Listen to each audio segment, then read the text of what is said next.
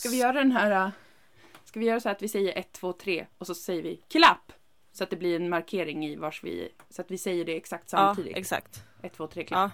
Ja, Okej. okej. Ett, Ett, två, två, tre, tre, klapp! Ja, Det borde väl vara bra?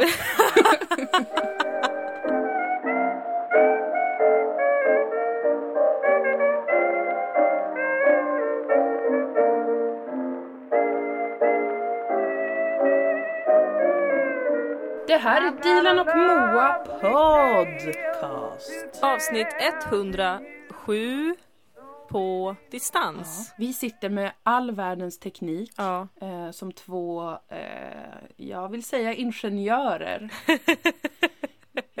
För lite så är det ju.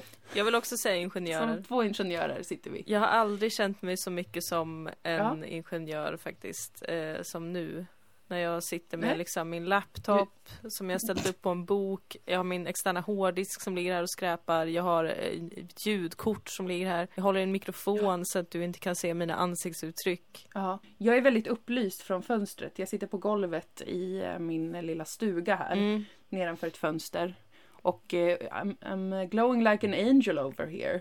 You truly are darling, you truly are. Yes, yes. Nature has kissed your skin. It has. Eh, It has. Det är ju den 13 maj Ja, 2020, klockan är 14.17. exakt. Skönt att du redde ut det för jag tänkte där en sekund, vad fan är jag någonstans Ja. och vilket datum är Det är en det? onsdag. Men nu vet jag det. Ja, Roligt. riktigt kul. Jag tror att det är onsdag. Eh, du är ute på Österlen, jag är i Stockholm. Eh, många kanske blir upprörda över att höra det. Jag vill vara tydlig med att det här är en nödvändig resa jag har gjort. Så att ingen tror att jag eh, Ja, är på någon slags lustfylld semester eh, under pandemin. Jag är väldigt orolig för vad folk ska tycka om mig just för att jag är så anal kring pandemin själv. Just det, du är rädd att bli eh, kallad en hycklare. Mm, det är jag. Men nej, men du, du är ju en family man. Du har ju rest för att vara med din familj i denna eh, kaotiska tid. Ja, Det är ju snarare väldigt heders, hedersvärt. alltså vi, vi, både jag och min familj har...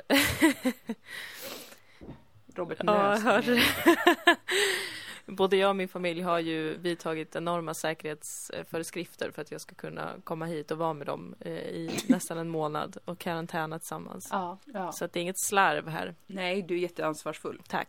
Det kan jag gå i god, ko, god, ko, god på. Men vi ska ju vara ifrån varandra nu i, i alltså nästan en månad. Ja, det blir det ju. Du och Du är jag. ju uppe där i tre veckor. Mm. Ja, herregud. Men då är det ju tur att vi kan eh, försöka i alla fall spela in podden. Även fast vi är på distans. Jag har ingen aning om... Det blir ju veckoboken galore. Ja precis, och det, vi har ingen aning om hur det här kommer låta men det är viktigt för oss att få, att få spela in våran veckobok. Ja, Jag försökte också tänka på podden på, på det sättet. Det var länge sedan jag gjorde det. Jag har haft, Mm. haft en del prestationsångest sådär nu när vi har, har kommit tillbaka. Det har känts roligt att vara Just det. tillbaka men också det här att Oj, vad är content för något? Vad, vad vill folk ja höra? Men så, men så har jag påmint mig själv om att så här, Dilan, det här är ju din veckobok. Det, är- det är som en dagbok. Ja. Det kan ju Ja, bara handla om att exakt. du hatar en tjej i klassen för att hon har köpt en likadan jacka som du. och vill kalla henne hora. Och då är det okej. Det kan handla om det. Det är okej. Det är okej också om det handlar om liksom, att man har en existentiell kris för att man odlar tomater eller något liknande. Alltså det, det är väldigt, väldigt eh, lågt eller högt till tak. Ja. Jag har aldrig riktigt förstått vad, vad som är vad av de två, men jag tror alla förstår. Jag tror alla hänger med på vad du menar. De måste göra det. Hur har du Ja, det? men hur mår du i Stockholm? Oj, Oj. Sims, nej Smurf menar jag. Sims, kungen är min. Gargamel. Börjar du? Jag har det eh, rätt så bra. Jag har varit lite sjuk, förkyld. Mm. Eh, Vilket är lite jobbigt. Så jag kunde inte åka in till stan och träffa min psykolog. vilket är min enda hållpunkt. Förutom att jag jobbar ju. Ja. Men, men jag kan jobba på, på distans delvis. Så att jag är ute här på Österlen och jobbar. Men jo, men det är väl okej. Är det väl. Det är, ganska, det är ganska skönt att vara här för att jag liksom kan försöka få lite distans till eh, stadens sus och brus och till eh, medias vidriga, eh, o, o, orättvisa eh, värld som, eh, som ju har jagat mig under de här veckorna sedan vår ser- serie hade premiär. Mm. Så att jag gör en sån konstnärsmans eh, resa eller retreat. Där jag går, går och kollar på en växt. Jag pressar blommor gör jag. Jag ska vara helt ärlig med er att jag har pressat blommor. Wow! Har jag börjat göra. Eh, väldigt terapeutiskt. Och liksom så. Här, här är, nu jag är här och nu ska jag behålla de här blommorna. Det jag, har, jag vet inte vad jag ska göra med dem. Men jag pressar dem, det gör jag. Can be so sure. Du kanske borde pressa också dina sticklingar när de är på väg att dö så att, så att du alltid kan ha dem Ja. hos dig. Laminera dem sen. Mm. Och sen så, så klär jag in mitt hem i sådana. It's a very good plan! Sa Moa med en galen blick. Ja. Yes, yes! ja, nej men så att det, det är skönt att vara, vara i obygden. Det är Mm. det. Hur, hur har du det i Stockholm? Jag har det bra. Jag eh, har äntligen fått min mens. Så att eh, Just det. jag är otroligt glad. Mm, mm, Eh, jag mm. kom hit med vad jag nu förstår var en våldsam PMS. ja. Som jag då, när det begav sig så trodde jag att det var en begynnande graviditet. Och eh, Ja. enormt mycket olösta känslor gentemot eh, min familj och min uppväxt. Men, men nu förstår jag att det var PMS. Ehm, Just det. Det är ju antingen eller. Ja, men det har varit en... PMS eller graviditet. Ja, visst är det så. Det har varit en intressant mm. tid. Alltså de, de senaste menstruationerna jag har haft och det här vet ju du eftersom att vi lever ihop men, men vi har det lite Mm. gemensamt också att de senaste menstruationerna har inte kunnat komma utan att jag har gjort ett graviditetstest innan. Eh, ja, ja. ja. att det är liksom, Det- man blir någon eller ett par dagar försenad vilket ju inte är konstigt egentligen. Nej, Eh, mens är inte känd för att vara så punktlig vanligtvis. Nej, den, Eh, hon leker den är ju med lite sådär. Ja, ja, absolut. Ja, och eh, jag har ju, jag är ju sexuellt aktiv med min partner men, men vägrar Ja. ju Skryt. Ja, humble brag och ett avslöjande i podden. När man är nästan 30. Det är kul att det fortfarande skulle vara ett humble brag. Ja, men jag får Alltså någon har fått ligga. Ja, men gud jag visste inte om jag skulle ta upp det för jag vill säga inte liksom Nej. Om du är lite nere typ så vill inte jag komma här och bara Åh. Eh, men det har jag, det har jag. Uh, får ligga Ah. ibland flera gånger i veckan. Så att det är liksom Nej! Nej jag vet. Det är Oh så God. sjukt. Det är så sjukt. Men, men jag vägrar ju eh, använda preventivmedel för att jag, jag, ha, jag hatar det. Mm. Jag har, Även detta har vi ju gemensamt. alltså att två människor som är så oerhört rädda för att bli på smällen eh, konsekvent under 15 års tid inte använder p-piller eller liknande. Det tycker jag visar på stamina, att man lever lite on, on the edge. Väldigt närvarande. ja, det är ett riktigt ett märkligt eh, självplågeri alltså. För att eh, Ja. man kan ju tänka så om du är så rädd Dilan för att bli gravid. Använd preventivmedel och då säger jag så här mm. Men då hade jag ju varit rädd för massa andra saker istället. Ja. Alla hormoner jag proppar i ja, mig. Blodproppar och det. Mm. Mm, mm. Jag vill det inte, men det gör ju också att, att man väldigt ofta är rädd att, att eh, något ska hända. Särskilt som att jag har fått eh, bevisat för mig tidigare i livet att jag kan bli befruktad. Ja, du är fertil. Jag är för tid. Eller så är jag Är inte du? det. Mm. Eh, det är ju det som är Nej. frågan. Jag hade ju ett missfall eh, på hösten 2018 Just som det. var otroligt, en otroligt märklig upplevelse. Där Ja, jag vi var ju i Stockholm då, minns jag. Ja, det började ju innan. Det var i oktober 2018 minns jag och, och jag fick min, jag hade, det hade gått lite snett med kondomen då. Mm. Ja, nu mm. blir det jävligt 10 maj kanske någon tycker. Ja, jag mår jätteilla. Då får man stänga av. ehm, och så tog jag tag i en efterpiller, vilket jag inte brukar... Eh, då, på den tiden fick jag aldrig några biverkningar av det. Eh, så jag tog gladeligen ett tag en efterpiller, men sen hände det igen bara någon vecka senare och då kände jag så här, jag kan inte ta ett till, jag kan inte göra så mot min kropp. Och Nej. sen fick jag mens som var bara typ en dag kortare än vanligt, vilket var lite konstigt. Och sen efter ett par dagar så började jag blöda igen och då var jag så, okej, något är ju lite Mm. konstigt här. Gjorde ett graviditetstest, såg att jag var Mm. gravid, gick till läkaren. Fick konstaterat att jag hade ett missfall. Mm. Blödde, blödde, blödde i många, många dagar. Mm. Och då åkte Mm, vi till var inte Stockholm, ja. Vi skulle börja liksom... Fruktansvärt. Vi skulle börja...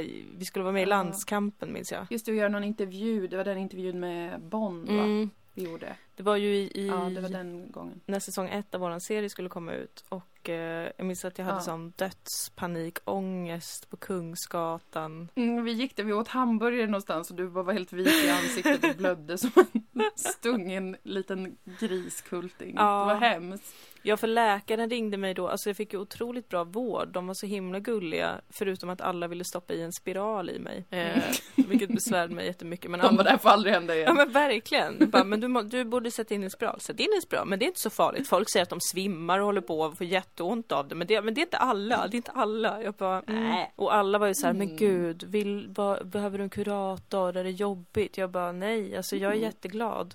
Det här, min kropp tog hand om Ja. det här själv. Jag är så tacksam. Ja. Eh, Men de var väldigt fina, men då ringde ju läkaren medan vi var i Stockholm för att det var något värde som inte sjönk så snabbt som de ville och det kunde Just det. eventuellt Just det. innebära något och vi fick snabbt Utomhavande kvädeskap Ja, något va? sånt de där. håller koll på så att man inte får att det växer mm, fel och dör fel eller något Ja, sånt. precis. Och, och vi, jag skulle ju stanna några dagar i Stockholm egentligen men fick ju panik så att då bokade jag min resa och Mm. åkte hem och allt var helt lugnt. Det var en väldigt, ett väldigt behagligt missfall måste jag säga. Det var tidigt. Det var väl jättetidigt. Jättetidigt. Jag hade Alltså- ingen smärta, jag bara, jag bara blödde Ja. ganska mycket i en vecka eller två veckor Mm. kanske. Mm. Jobba, jag minns att vi hade en improföreställning också när jag Just det. Alltså varför måste det vara så otroligt orättvist att vara kvinna? Man måste stå på scen och det måste ju inte alla kvinnor. alla kvinnor måste alla, på en alla scen kvinnor. och tramsa Och underhålla. Fruktansvärt. Nej men exakt så har jag känt nu. För att jag Mm. varit så ledsen. Alltså för att det där missfallet gick ju bra. Och, Mm. jag, och jag har tänkt att jag, att jag vill prata om det i podden också. Jag vet inte varför jag inte har gjort det. Jag tror för att det behövde gå lite tid kanske. Jag har ju skämtat om det i lite andra poddar Mm. och sådär. Men, men jag vill vara en röst för alla de som får missfall och är tacksamma för det. För att jag minns när jag fick det så började jag ju såklart googla runt och sådär. Mm. Och, och allt jag hittade på internet var ju olika så familjelivssidor där folk bara skrev om det utifrån liksom att det var en att det var så jobbigt att det hände och de undrade när de kan bli gravida igen. Jag kände att den, den andra rösten fanns inte riktigt där. Den som bara var, eh, inte för att den måste finnas, det här är inte en kamp jag bedriver, men, men det var intressant tyckte jag. och se vilka som, vilka som pratar om det, för det, man pratar ju inte så mycket om, om missfall. Fastän det är så himla vanligt. Nej, ja, det är ju jättevanligt. Eh, särskilt innan vecka 12 eh, har jag läst på webben Mm. också då. Men precis, det är ju oftast att det är i kontexten att det är jobbigt när man försöker bli på smällen och, och, och det Mm. inte går. Men det är ju en blessing i andra sammanhang när man råkat bli på smällen men inte eh, liksom vill ha barnet. Mm, Att kroppen då kan bara så här nudge nudge, I get you. mm. Det är inte så den tänker kanske, men ändå. Ja men kanske. Man får vara glad för det. Livmodern är ju ganska smart, börjar jag känna. Ja, en listig fan Mm. eh, är hon. Hon måste ha Ja, jag märkt könar att... den som en hon. Ja men det får man väl ändå säga att hon är. Mm. Nej men hon förstod att jag inte skulle bli mor då. Men, men just det här Mm. att det är så fruktansvärt vidrigt att vara kvinna har jag känt de här senaste dagarna. För att alltså det, dels det där missfallet, även om det inte var så jobbigt så har det ju präglat mig lite. Eh, jag har blivit orolig Ja. att det ska hända igen och sånt där när jag haft konstiga blödningar. För det har man ju också ibland i tid och otid. Någon sån mystisk Mm. blödning som Mm. kanske är en cysta eller vad fan som helst som, som ska ut. Och nu Ja. just att jag liksom igen trodde att jag var med barn och kände liksom jag kände två saker. Jag kände dels vad fruktansvärt det är att vara kvinna. Men så kände jag också för första gången i mitt liv, det är det här som är lite intressant eh, och som kanske kan vara intressant för den här podden också med tanke på hur vi har resonerat kring barn och liknande. Ja, Eh, senast i förra avsnittet. Ja, visst. Men att jag för första gången i mitt liv tänkte att okej, det kanske är ett barn i mig nu. Vad gör jag då? Ja, Jag att kanske... det inte är helt självklart längre med, med abort direkt. Nej, det var inte det. Och, och främst av extremt egoistiska skäl. Att jag kände att jag orkar. Jag vill inte liksom utsätta min kropp för det. Jag vill inte behöva göra en abort. Det var då jag kände så här, vad fruktansvärt jävla värt det är att vara kvinna. Att, att jag ska behöva Ja. överväga att göra något sånt. Liksom ett så brutalt ingrepp mot, inte mot fostret. För det kan jag väl ärligt säga att jag inte Mm. bryr mig om så mycket i ett så tidigt stadie. Men, men mot min egen kropp. Och att det är, Ja. så, är, det så, är det så jag ska bli en förälder? Det är också så jag har förutspått själv. När jag tidigare har t- Du tänkt. har förutspått det länge. Ja, att jag, bara, Mm. att jag blir gravid och sen inte Mm. orkar göra abort eller glömmer bort det. Och det var exakt det jag kände nu, att här, jag har ingen lust. Om, om det nu är ett barn i mig, då kommer Mm. jag förmodligen inte vilja ta bort det bara för att jag vill inte behöva blöda ut någonting och må jättedåligt i x antal dagar. Det, jag, jag tar Nej, hellre nio månader och en livstid av ansvar. Eh, det var väldigt spännande. Ja, ja det var... Jag var varit spänd på, ska jag bli moster nu? Eh, som jag kommer kalla mig och det finns ingen som kan argumentera emot det. Nej. Ska jag få ett litet barn i mitt liv? Vad spännande, vad ska den heta?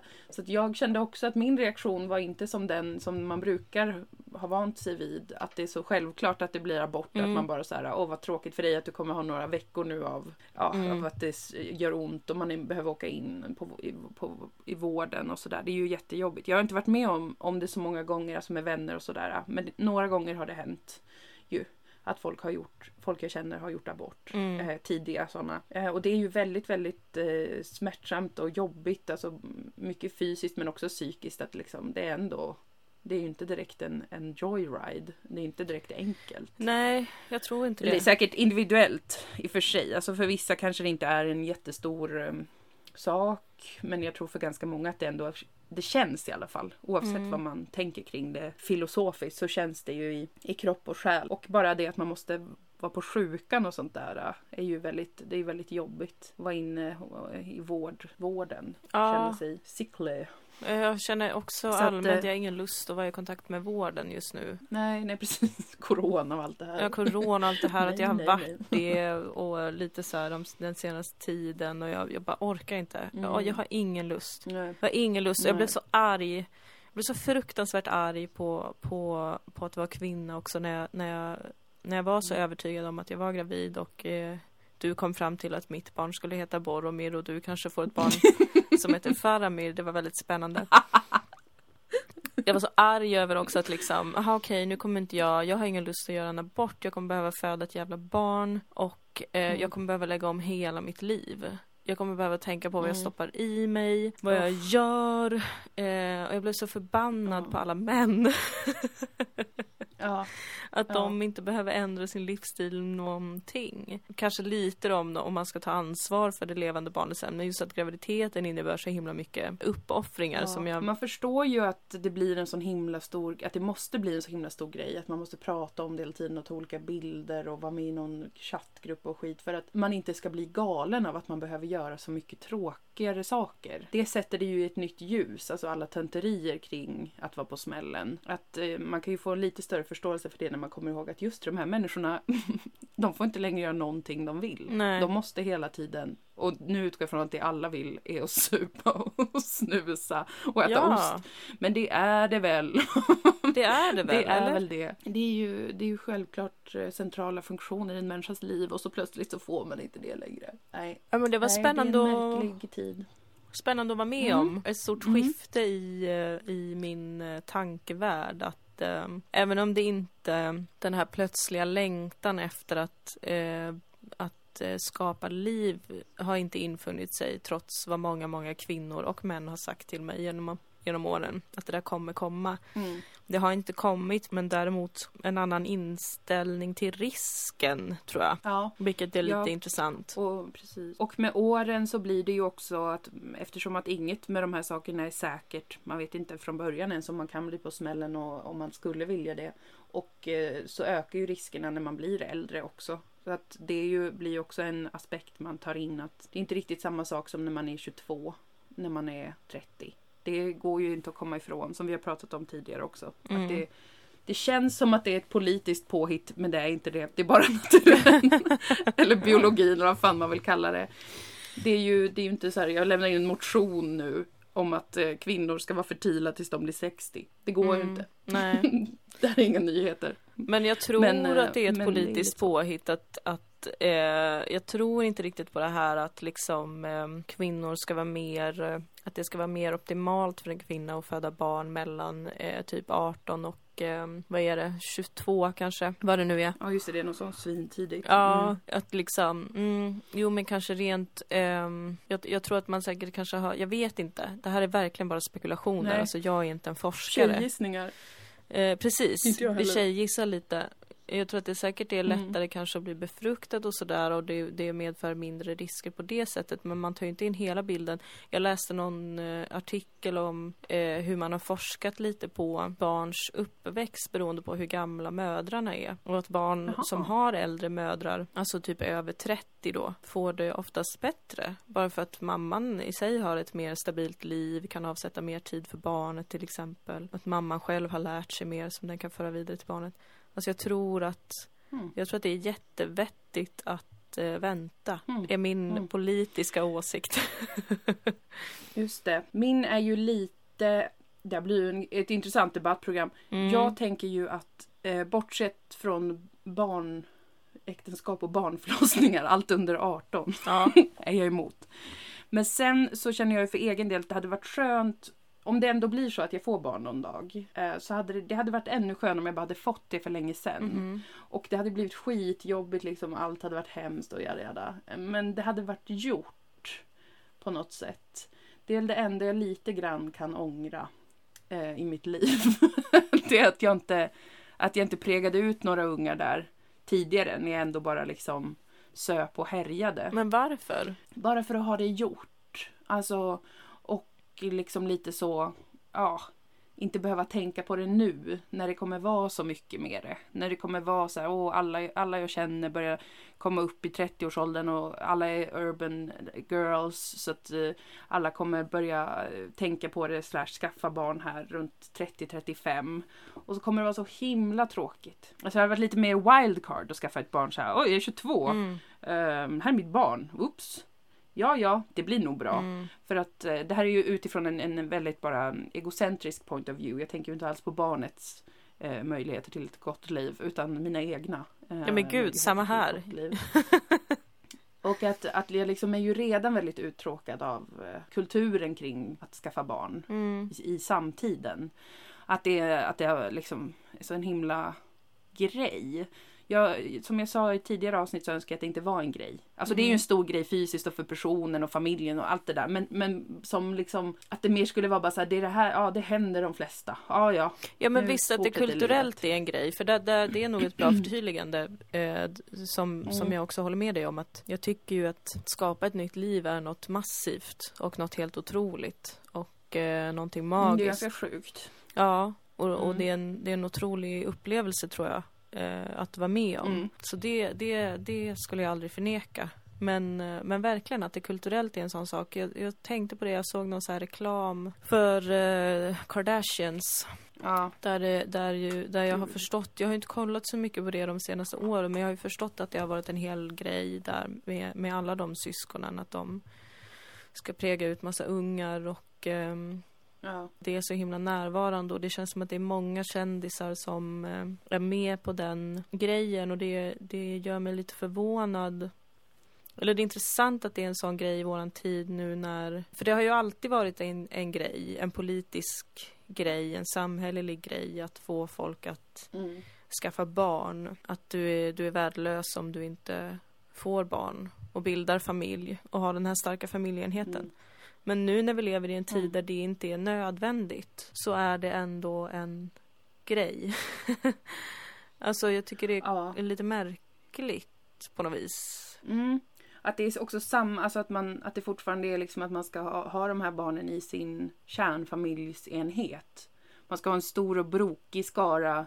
Och liksom, men det ska ändå vara på samma sätt som det var för en, två generationer sedan. Mm. Alltså att det är inte så här vi, eh, vi eh, keeping up with den här familjen som är typ några an, en annan konstellation som har barn eller lever på något annat sätt. Utan det är alltid bara olika rika människor som har ett jättestort hus med fyra barn som är lite Mm. tokiga. Parneviks och Wahlgrens och alla de här. Det är liksom, det är det jag tycker är liksom lite uttråkande eh, Mm. med det kulturellt. Att det skulle vara så himla spännande och det är så himla så åh, det är, åh nu har Peggy Parnevik fått ett barn. Jaha, det är klart hon har fått det. Alltså varför, varför tycker alla att det är så himla pirrigt? Det är ju inget nytt.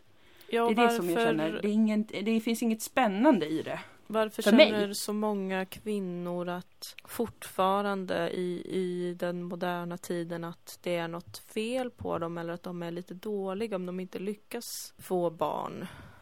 Jag vet inte hur män Mm. känner för jag har nog haft de här samtalen mer med kvinnor men alltså det är något, jag tycker att det är så ledsamt. Jag lyssnade på, när jag trodde att jag var gravid här för två dagar sedan så lyssnade jag på en podcast faktiskt för ovanlighetens skull Mm. med ehm, en astrolog som jag tycker väldigt mycket om som konsulterar bland annat mycket kring fertilitet och hur man kan hitta fertilitet i sin chart och så vidare. Och hon, hon pratade med Mm. någon kvinna som har någon kvinnopodd om det och de pratade om liksom hur många kvinnor det generellt finns i samhällen som inte får barn. Att det generellt, alltså oavsett Mm. var i världen det är, oavsett vilken tid så understiger inte andelen barnlösa kvinnor 10% i ett samhälle. Oj, Eh, jävlar. Ja, och eh, att i, i vissa länder nu så är det ju liksom 50% av fertila kvinnor som inte har barn. Och de pratade om det Mm. liksom, vilken roll de kvinnorna också har i eh, Mm. att fostra barn och alltså Mm. fostra samhället. Och att det inte har, alltså nu när vi har haft chansen i den här tiden att uppvärdera den rollen så himla mycket mer så har vi ännu Mm. inte gjort det. Förstår du vad jag menar? Att det är väldigt sorgligt att, att det är den det är enda... tråkigt. Ja, Nej, det, hade ju, det finns ju utrymme för det. Alltså det hade ju varit coolt om det kom lite nya förslag mm. på hur man kan göra. Lite mer inspo. Det Ja, är för- väldigt lite inspo. Mm, för det handlar ju också om att bryta upp säga. eh, kärnfamiljen. Att visa att familjen kan Mm. vara mer än bara de två personerna kanske som på liksom helt naturlig väg eller vad man ska säga har lyckats befrukta varandra och få fram det här barnet. Att, att man kan vara så, så många fler i att, att faktiskt forma en, en ny liten människas liv. Ja, visst. I Ja. just think it's Ja, wait. men det, det, yes, it's a bit uh, underfattigt. Och Ja. eh, då blir man så här, va? varför tror någon att jag skulle tycka det är spännande att alla får barn med sin kille nu?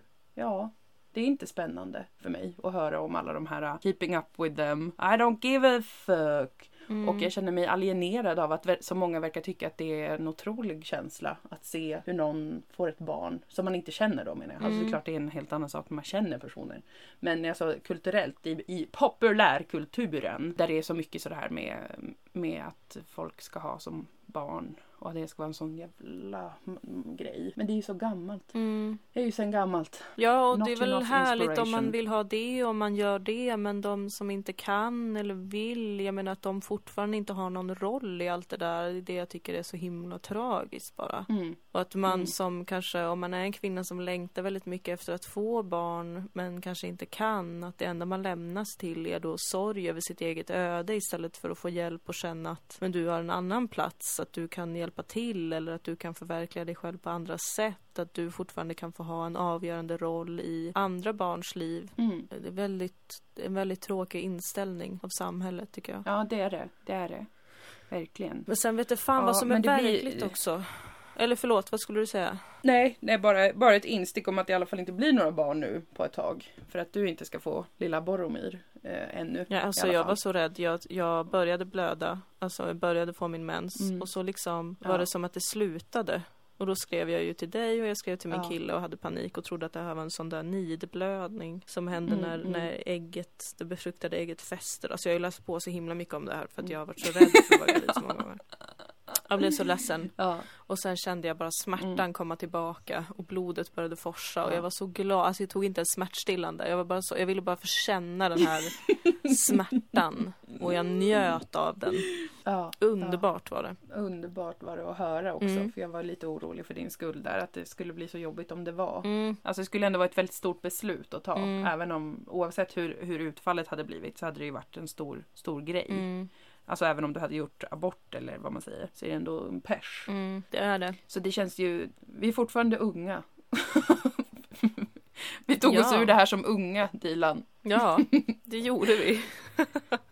Purunga. Ja, purunga flickebarn som vi är. Men jag tycker det är svårt att veta vad som är verkligt också. Alltså är det en väldigt stor grej just nu kulturellt att, att få och ha barn? Eller upplever vi att det är det för att eh, vi lever i internettiden och eh, utifrån våran ålder så är det bara sånt vi får Ja. se på internet. Det kan det nog vara. Det kan det nog vara. Det är nog absolut så att det är en åldersfaktor. Att liksom kändisar och liknande som man har vuxit upp med, bloggare och influencers och allt sånt där, de som tillhör lite grann ens generation, att de är ju också i den här åldern och äldre, lite äldre och de får ju barn nu. Det är ju Mm. så. Så att det är nog mycket möjligt att det bara är att man liksom, jag tror inte att det har blivit radikalt mycket vanligare att en 20-åring får jättemånga barn nu än vad det var för 10 år sedan. Mm. Så att jag tror att det är så, absolut. Ja, för att när Men jag, det är fortfarande lite tråkigt.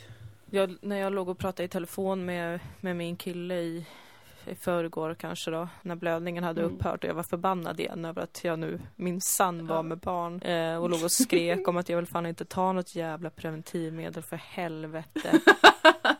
Eh, så kom det ju direkt upp reklam på min Instagram om typ natural cycles och sånt där. Det var lite They are obehagligt. hearing and seeing us det, ja. all the time. Det, ja. Yes, de vet. De vet. De. Big Mm. data knows Mhm. that we are in a fertile years. Yes. The last of our fertile years Yes. coming into it. yes. My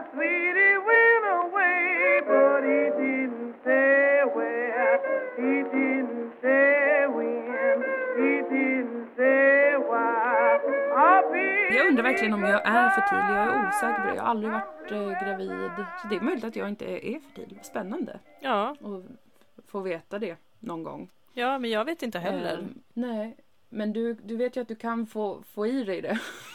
Om Ja. du vill stanna, det vet vi inte. Det är den stora frågan. Ja, men jag tror att om jag skulle råka bli på smällen nu, skulle jag behålla det. Då skulle Faramir få komma. få komma ut Alltså, och förgylla det här landet. Mm. Vad obehagligt Nej, om, usch. om du skulle få en Faramir och jag fick en Boromir och, och de hade en jättejobbig relation där liksom där vi favoriserade Boromir jättemycket. Alla vuxna favoriserar Ja, Boromir. och Faramir var så lite mobbad och vän. Men sen är det ändå Boromir som har väldigt dålig liksom impulskontroll och går och dör i förtid. Helvete! Och vi försöker man ha måste ihjäl se upp med vad man Faramir. döper dem till. Ja, jag tror Det det. väldigt sorgligt öde. Mm. Jag är väldigt... Döpa dem till eh, något ljuvare. Jag, eh, jag tror väldigt mycket på det här med namn. Ja, att det är väldigt ja. viktigt Det är ju det. vad man döper dem till. Mm. Ja, spännande att vara en honvarelse Ja. med hela paketet, tycker Dilan och Mo. Spännande Kul. och Men otroligt Tiden går irriterande. så snabbt. Jätteirriterande och tiden går svinsnabbt. Mm. Jag kan inte fatta att jag snart är 30. Mm. Jag fyllde 29 för en vecka sedan. Nej men det är ganska kort tid kvar. Det går så Ja. himla snabbt. Och snart dör man. Och liksom, ja. Ja, du, jag, jag har tänkt mycket på, på livets begynnelse de senaste dagarna. Men du har, du har vandrat med i dödens rike. Ja, jag besöker ju dödens rike ganska ofta i min inre värld. Mm. Eh, och tänker på förgängligheten. Jag är mindre rädd kan man väl säga. Eller? Jag vet inte. Jag vet inte. Jag är ju sladdis själva. Mm. Så att mina föräldrar är gamla. Eller inte så jävla gamla. Men min mamma var 40 när jag föddes och min pappa var 47. Mm. Så att de är ju, min pappa är ju 75. Vilket ändå är över genomsnittet tror jag. Men det har ändå påverkat mig ganska mycket.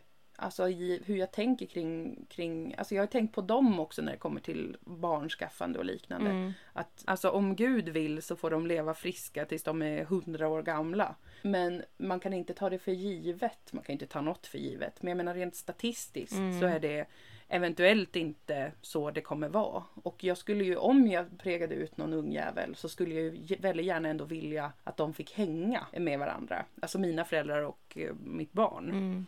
Eller mina barn. Och det är ju en sån sak som jag tror att man kanske tänker lite mer på om man har föräldrar som är lite äldre. Eh, även om man inte vet något av den anledningen. Alltså det är som sagt inget är garanterat och inget är förutsägbart så. Mm. Men rent statistiskt är det ju ändå en, en större risk att eh, när de är uppåt 85, 90, 100 att de kanske blir sjuka eller dementa eller något sånt där. Mm. Jag menar det är ju inte jag som, det är ju inte en åsikt, det är ju lite så. Jag kände att jag behövde ursäkta mig som att det var trash talk av mina Ja, föräldrar. hur vågar du ta ett tolkningsföreträde? Vidrigt. Jag skäms. Jag skäms. Så att, eh, så att jag tänker lite på sådana saker. Och nu med, med den här pandemin också, att allting liksom, hela samhället har stannat. Och döden liksom lurar runt alla hörn. Särskilt för de som är äldre, över 70, är ju en stor riskgrupp då. Det påverkar ändå mig att jag tänker ännu mer på det än vad jag gör i vanliga fall. Nu, nu tack och lov ingen i min familj sjuk. Ingen i min direkta familj och sånt där. Vilket är Mm. skönt, vilket jag är tacksam Mm. över. Men det blir ju lite skakigt sådär i grundvalarna. När det plötsligt blir så himla verkligt att nu är det ganska många som är med om det. Att eh, deras föräldrar, alltså de, de i vår ålder och liksom ändå lite äldre än oss, föräldragenerationen, de som är 70-80, att de coolar vippen många nu Mm. av den här då. Pandemin, absoluta majoriteten har ju varit äldre. Men det är inte Mm. längre att det är liksom mormödrar och farmödrar till alla som det var när man var yngre. Då var ju alla som var 70 eller 80 var ju folks farmor och mormor och sånt där. Men nu är det ju ganska Mm. många som har föräldrar som är i 70-årsåldern ändå. Som är 30-40 då, som vi. Jag kämpar med siffrorna, men det är väl något sånt. något sånt stämmer. Så att jag, ehm, jag har tänkt mycket på det och jag känner verkligen nu att jag vill träffa min familj. Jag känner, jag, jag träffar inte min familj så jätte, jätte ofta, några gånger om året typ. Men nu har jag inte träffat dem på svinlänge och det känns verkligen. Och det Mm. känns konstigt. Det känns ehm, lite overkligt att det, inte riktigt, att det faktiskt inte går just nu Mm. att träffa dem. Även om jag... Mina systrar skulle jag ju kunna träffa. Eh, men man vill inte riktigt resa i onödan. Och mina föräldrar bor ju i Umeå. Så det skulle ju vara en ganska stor affär att dra upp dit. Mm. Plus att det inte skulle vara säkert. Eftersom att de är i riskgrupp så vill jag inte utsätta dem för någon risk. Att dra dit Nej, precis. något jävla virus. Så därför så går det ju som liksom inte riktigt. Och så upplever jag parallellt med det att tiden går så väldigt snabbt. Att vi har levt i den här slags eh, pandemitiden nu ganska länge och det plötsligt blivit liksom att det här är livet nu. Mm. Det är så här det är nu. Och det är när jag tänker på det som jag be- besöker livets förgänglighet och döden Mm. som mest i mitt inre. Såklart. Och det finns ju en Såklart. extra dimension till det. Att, att döden är ju i sig fruktansvärd att, att hantera. Men nu är det ju också en situation där det inte är garanterat liksom att eh, eller många som har förlorat närstående under pandemin kan ju heller inte ta farväl av dem ordentligt. Nej. Eh, Nej, det är väl oerhört sorgligt Mm. och hemskt med det. Att det liksom är något som stänger ner så totalt att det liksom, ja men folk kan inte träffas ens när någon blir sjuk. För det är ju annars att man får göra om man känner någon som blir sj- sjuk eller allvarligt sjuk. Att man åtminstone får träffa den. mm. Liksom. Eh, men att det, är- det är hemskt att tänka att så många har gått igenom det nu. Att de inte har fått träffa sina, eh, ofta då gamla då. Eh, när de har blivit sjuka. Mm. Det är väldigt, väldigt, det är väldigt fruktansvärt. Mm. Sorgligt. Det är emot Gud. Ja, det vill jag bestämt hävda. Ja, det det. Corona, hör du mig? Det är Corona, hör du att du är emot Gud? Du är Satan, Ja. Corona. Men det är ju, jag vet inte, jag tänker att det är en sån konstig påminnelse också för våran del av världen hur, hur närvarande döden egentligen kan vara. Alltså jag försöker tänka Mm. väldigt mycket på dels på historien men också på liksom samtiden, hur det måste vara i konfliktområden. Mm. Att döden är liksom en, en del av vardagen. Men också att det här, den pandemin som vi lever under nu är ju inget nytt och jag tror inte att det är det största som har hänt liksom i historien, absolut inte. Jag försöker hitta någon slags tröst i det, typ normalisera Mm. vad det är som Mm. pågår. Att det är så här att vara människa. Ja. Att vi inte vet saker och det är, ehm, vi är inte untouchable. Fastän vi är så dj- djupt privilegierade Mm. så finns det ingen, det finns inget eh, man kan göra för att skydda sig från det. Och det är väl liksom, det är ju så det alltid har varit. Men om man lever skyddat och, och sådär så är det klart att man inte vill tänka på hur jävligt det är att det kan slå till någonting sånt här eller ännu värre saker. Och, och liksom, det, det är klart man inte gärna tänker på det i sin vardag. Om man inte är jag som Nej. tänker på det ändå. alltså, det förstår man ju. Har du några knep du tar till för att liksom ehm, stå ut mentalt? Det är eh, klyschigt men sant att jag eh, går ut ganska mycket. Det är ju också något som inte egentligen är nytt. Det tänkte jag på igår kväll när jag tog en promenad här ute. Eh, och bara, det är ju lugnande att promenera. Det vet ju alla. Det säger ju Mm. allas mamma och pappa. Eller bara mamma eller bara pappa om man växer upp med en singelförälder. Ja. Eh, men det är inte samma sak att gå ut och ta en promenad inne i stan. Eh, det kan ju tvärtom bli ännu mer stressande om man påminns ännu mer om hur skört allt är och att vi har ett helt, en hel infrastruktur och det är massa människor som man inte känner och sådär.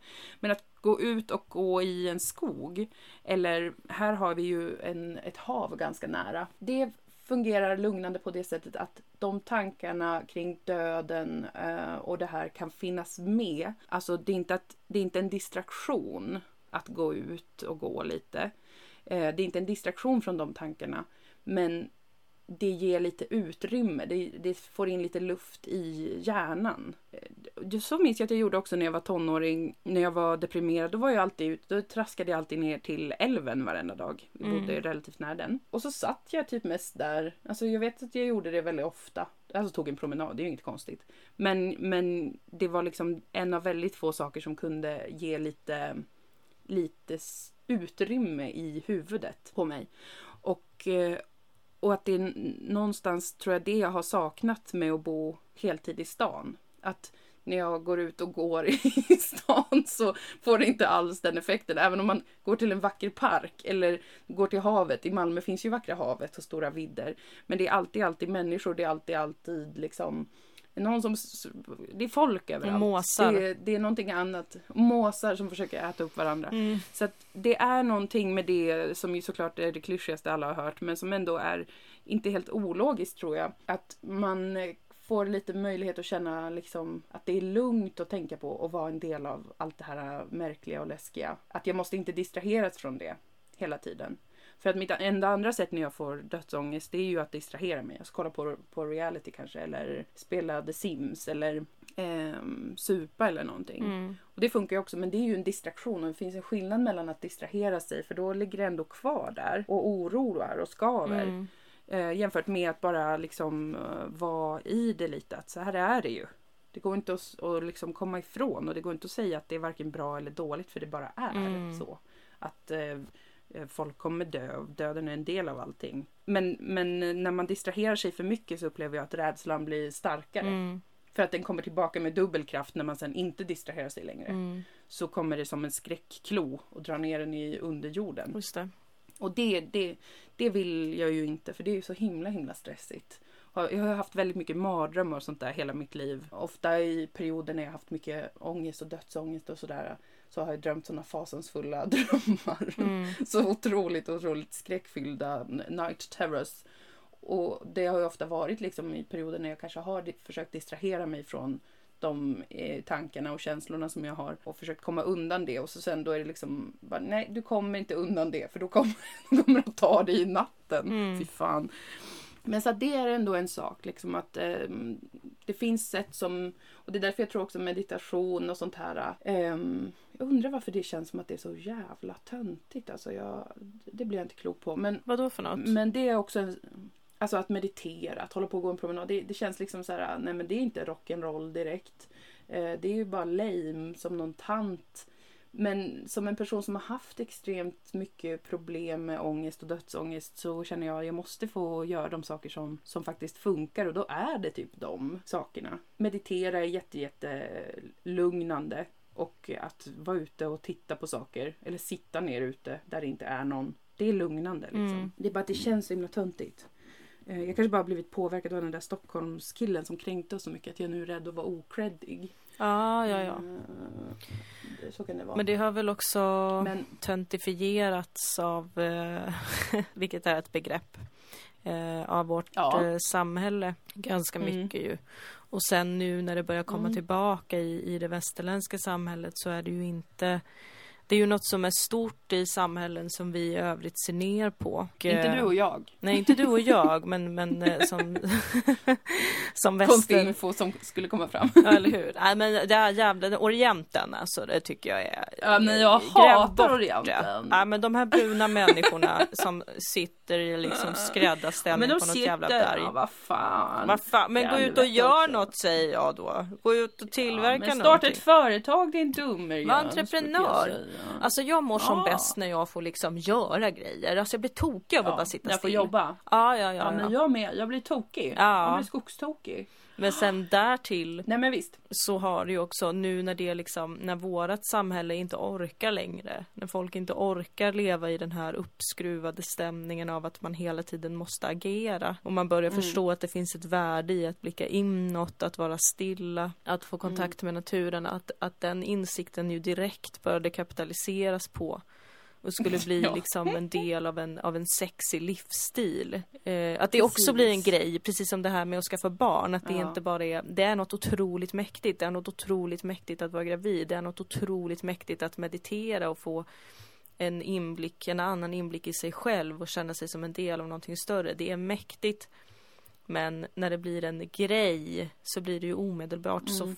Fantastiskt töntigt. Istället för att det bara får Ja, vara en del av den mänskliga ja. upplevelsen. Ja men precis, det, det är exakt det jag också känner med båda de sakerna. Mm. Att liksom, det handlar inte om mig så jävla mycket. Det handlar ju om att jag är en del av så himla mycket större saker. Och jag är ett djur i det. Jag är en dum liksom däggdjurshona. Vad fan ska jag göra? Jag vet inte. Det handlar inte om lifestyle. Mm. Eh, utan, utan en del grejer är så här, det här är ju lika gammalt som den mänskliga arten. Mm. Att hålla på och tänka på. Mm. Även att hålla på och föda barn är ju uppenbarligen lika gammalt som, som, gammalt som gatan. Och det betyder inte att det är enkelt på något sätt utan tvärtom. Det är några av de svåraste sakerna som människor har hållit på att fundera över, prata om och förhålla sig till eh, genom historien. Men att det ska vara liksom förknippat med typ jag börjar alltid min dag med meditation för jag är så otroligt lyckad och sen går jag och gullar med mina fyra barn Mm. och vi åker på utflykt. Alltså det är ju den grejen som känns som, när vi associerar till det så känns det så jävla pinigt. Ja men visst. Men Och som vi har pratat om Ja. tidigare i podden också att liksom de här grejerna kring, eh, ja men om man tar yoga till exempel. Jag tycker ju yoga, det är inte något jag praktiserar men som jag tycker är något eh, fantastiskt. Och som det Mm. glädjer mig att, att yogan sprids över världen. Men det blir fruktansvärt när, när det används för att göra sig själv till en mer produktiv person. Det känns som Ja, att folk använder spiritualiteten eh, på något vis så att det motverkar sitt syfte. Att Ja. istället för att acceptera att man bara accepterar själva varandet så, så ska det användas till att hela Mm. tiden maximera varandet. Vilket blir, Mm, det, mm. det provocerar mig lite grann. ja, det blir kontra, kontraproduktivt också Mm. för att man klarar inte av all, alla tankar och känslor. För det är inte tänkt att man ska ha dem själv bara så. Det är Nej. inte det. Det fungerar ju inte så. Och då om det är bara ett medel för att liksom visa på hur otroligt eh, effektiv, produktiv och levnadskraftig man är. Så, så blir det ju liksom ensamt. Och folk Mm. verkar så jävla ensamma med det där också. Mm. Och under så himla hög press. Att de ska prestera även sitt inre liv. Mm. Det ska vara det ska tjäna någon, något syfte som är något annat eller någonting. Jag vet inte. Det, det är inte det är inte min kopp te. Men det är väl på, på det sättet som den här fruktansvärda pandemin också är ett slags, eller kanske kan vara som ett uppvaknande för vårt samhälle också ju. Mm. Att människor faktiskt tvingas till eh, isolation. För att isolation är ju också något som är så himla farligt i vårt samhälle känner jag. Det är så farligt Mm. För människor att inte få vara ute och röra sig bland folk och hela tiden träffa andra människor. Alltså att, att det, det, jag vet inte, det känns tydligt för mig att folk upplever sig, eller att många upplever sig mer verkliga om de får uppleva sig själv genom andra liksom. Mm, Eh, på ett väldigt konkret sätt. ja, Genom andra. visst. Och nu mm, blir, blir ju mm. så många tvingade till den här isolationen som jag tror kan vara väldigt nyttig. Man blir tvingad till att reflektera över de här sakerna som är döden och med ensamhet och att blicka inåt. Ännu en sak Mm, där jag tycker mm. att vi ska välja glädjen i denna tid. Tyvärr. Choose happiness. Ja. Ja.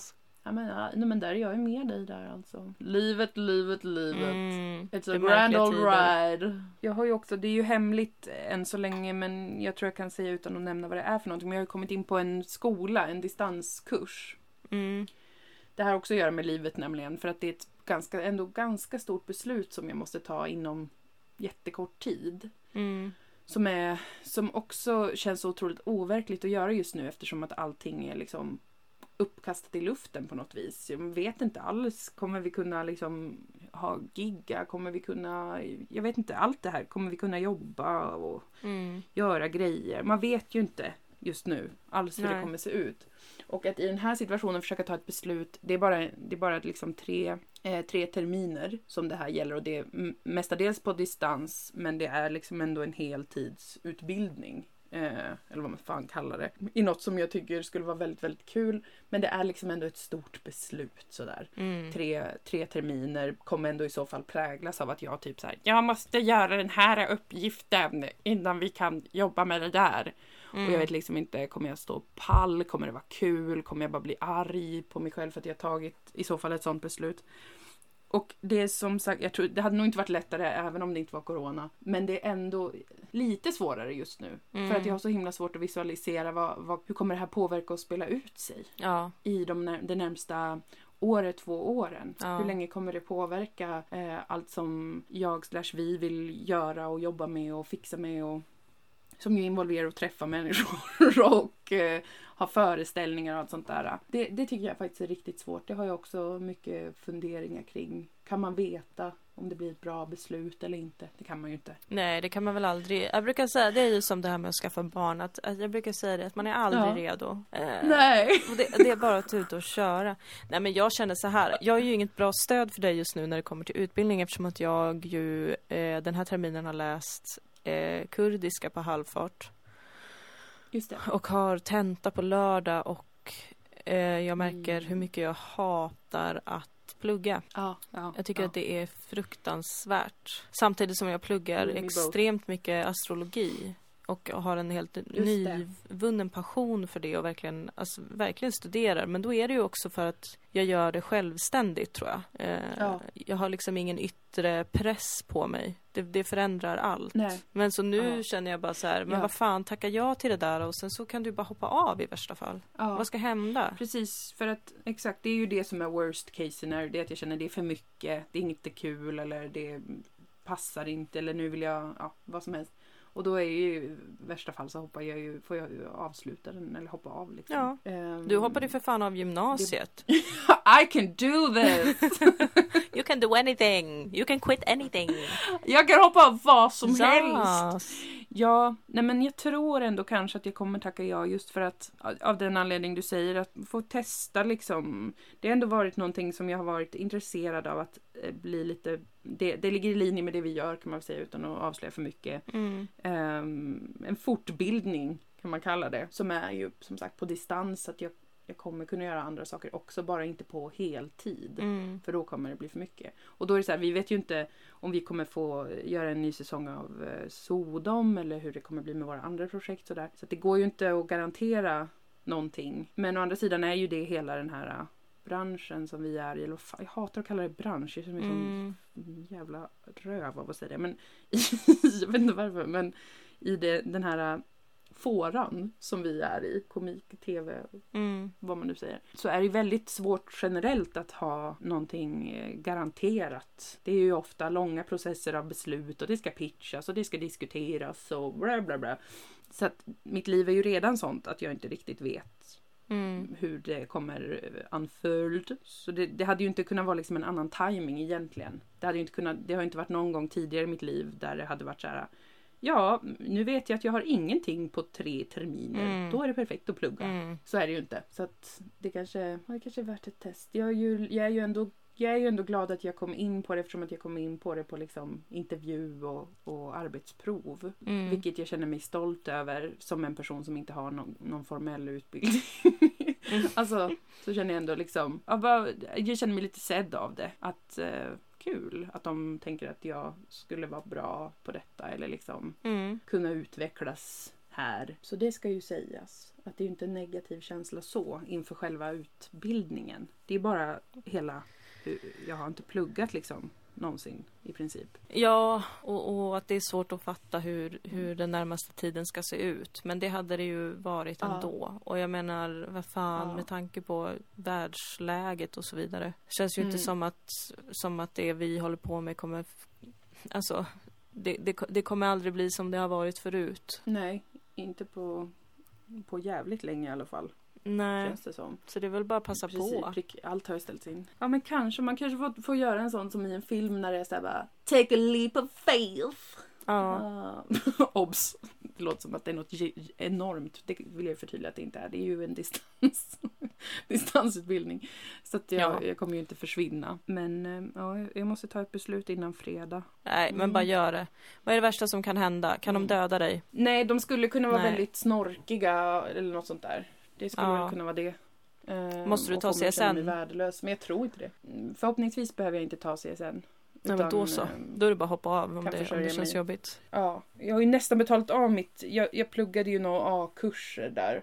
Och det Mm. har jag nästan betalat av nu. Du vet ju Mm. att jag har försökt betala av i smyg men det är jättedåligt för min ekonomi att försöka betala av det. Ja, du Men det känns älskar liksom som att verkligen att ett betala av det. Jag drömmer bara om att vara helt skuldfri.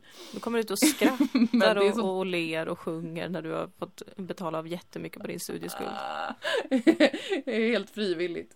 Alla bara, Ja, okej, okej. du Mm. behövde inte göra det. Ja, men så jag vill inte ta ett nytt lån nu då. Men Nej. jag har kommit så här långt på min högst personliga resa med att betala av min, min CSN-skuld som var ganska liten. To start with. Mm. Men ändå. Ja, vi får se, vi får se Ja, det får gumman. vi. Vad framtiden bär i sitt sköte. Lilla Faramir och Boromir Ja. bär den. Och... jag vet inte varför jag tycker att det är så kul. Det är så Att de skulle heta det. fruktansvärt. Det skulle vara så jävla äckligt. Det hade varit Hem- Alltså det skulle vara så jätteäckligt. groteskt. Det får aldrig hända. Det får aldrig hända. Det kommer inte hända. Nej. It mustn't. It Nej. simply mustn't. Nej.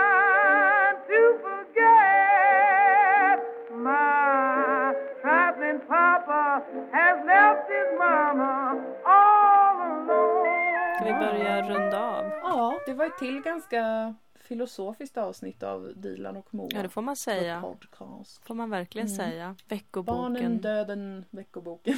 och utbildningen. Ja, gud vad jag inte ser fram emot min tenta. Det skulle, det skulle vara så pinsamt att bli underkänd i mitt eget modersmål. Men jag är övertygad om att jag kommer bli det. Ändå. För att jag nej. tycker det är så tråkigt att plugga.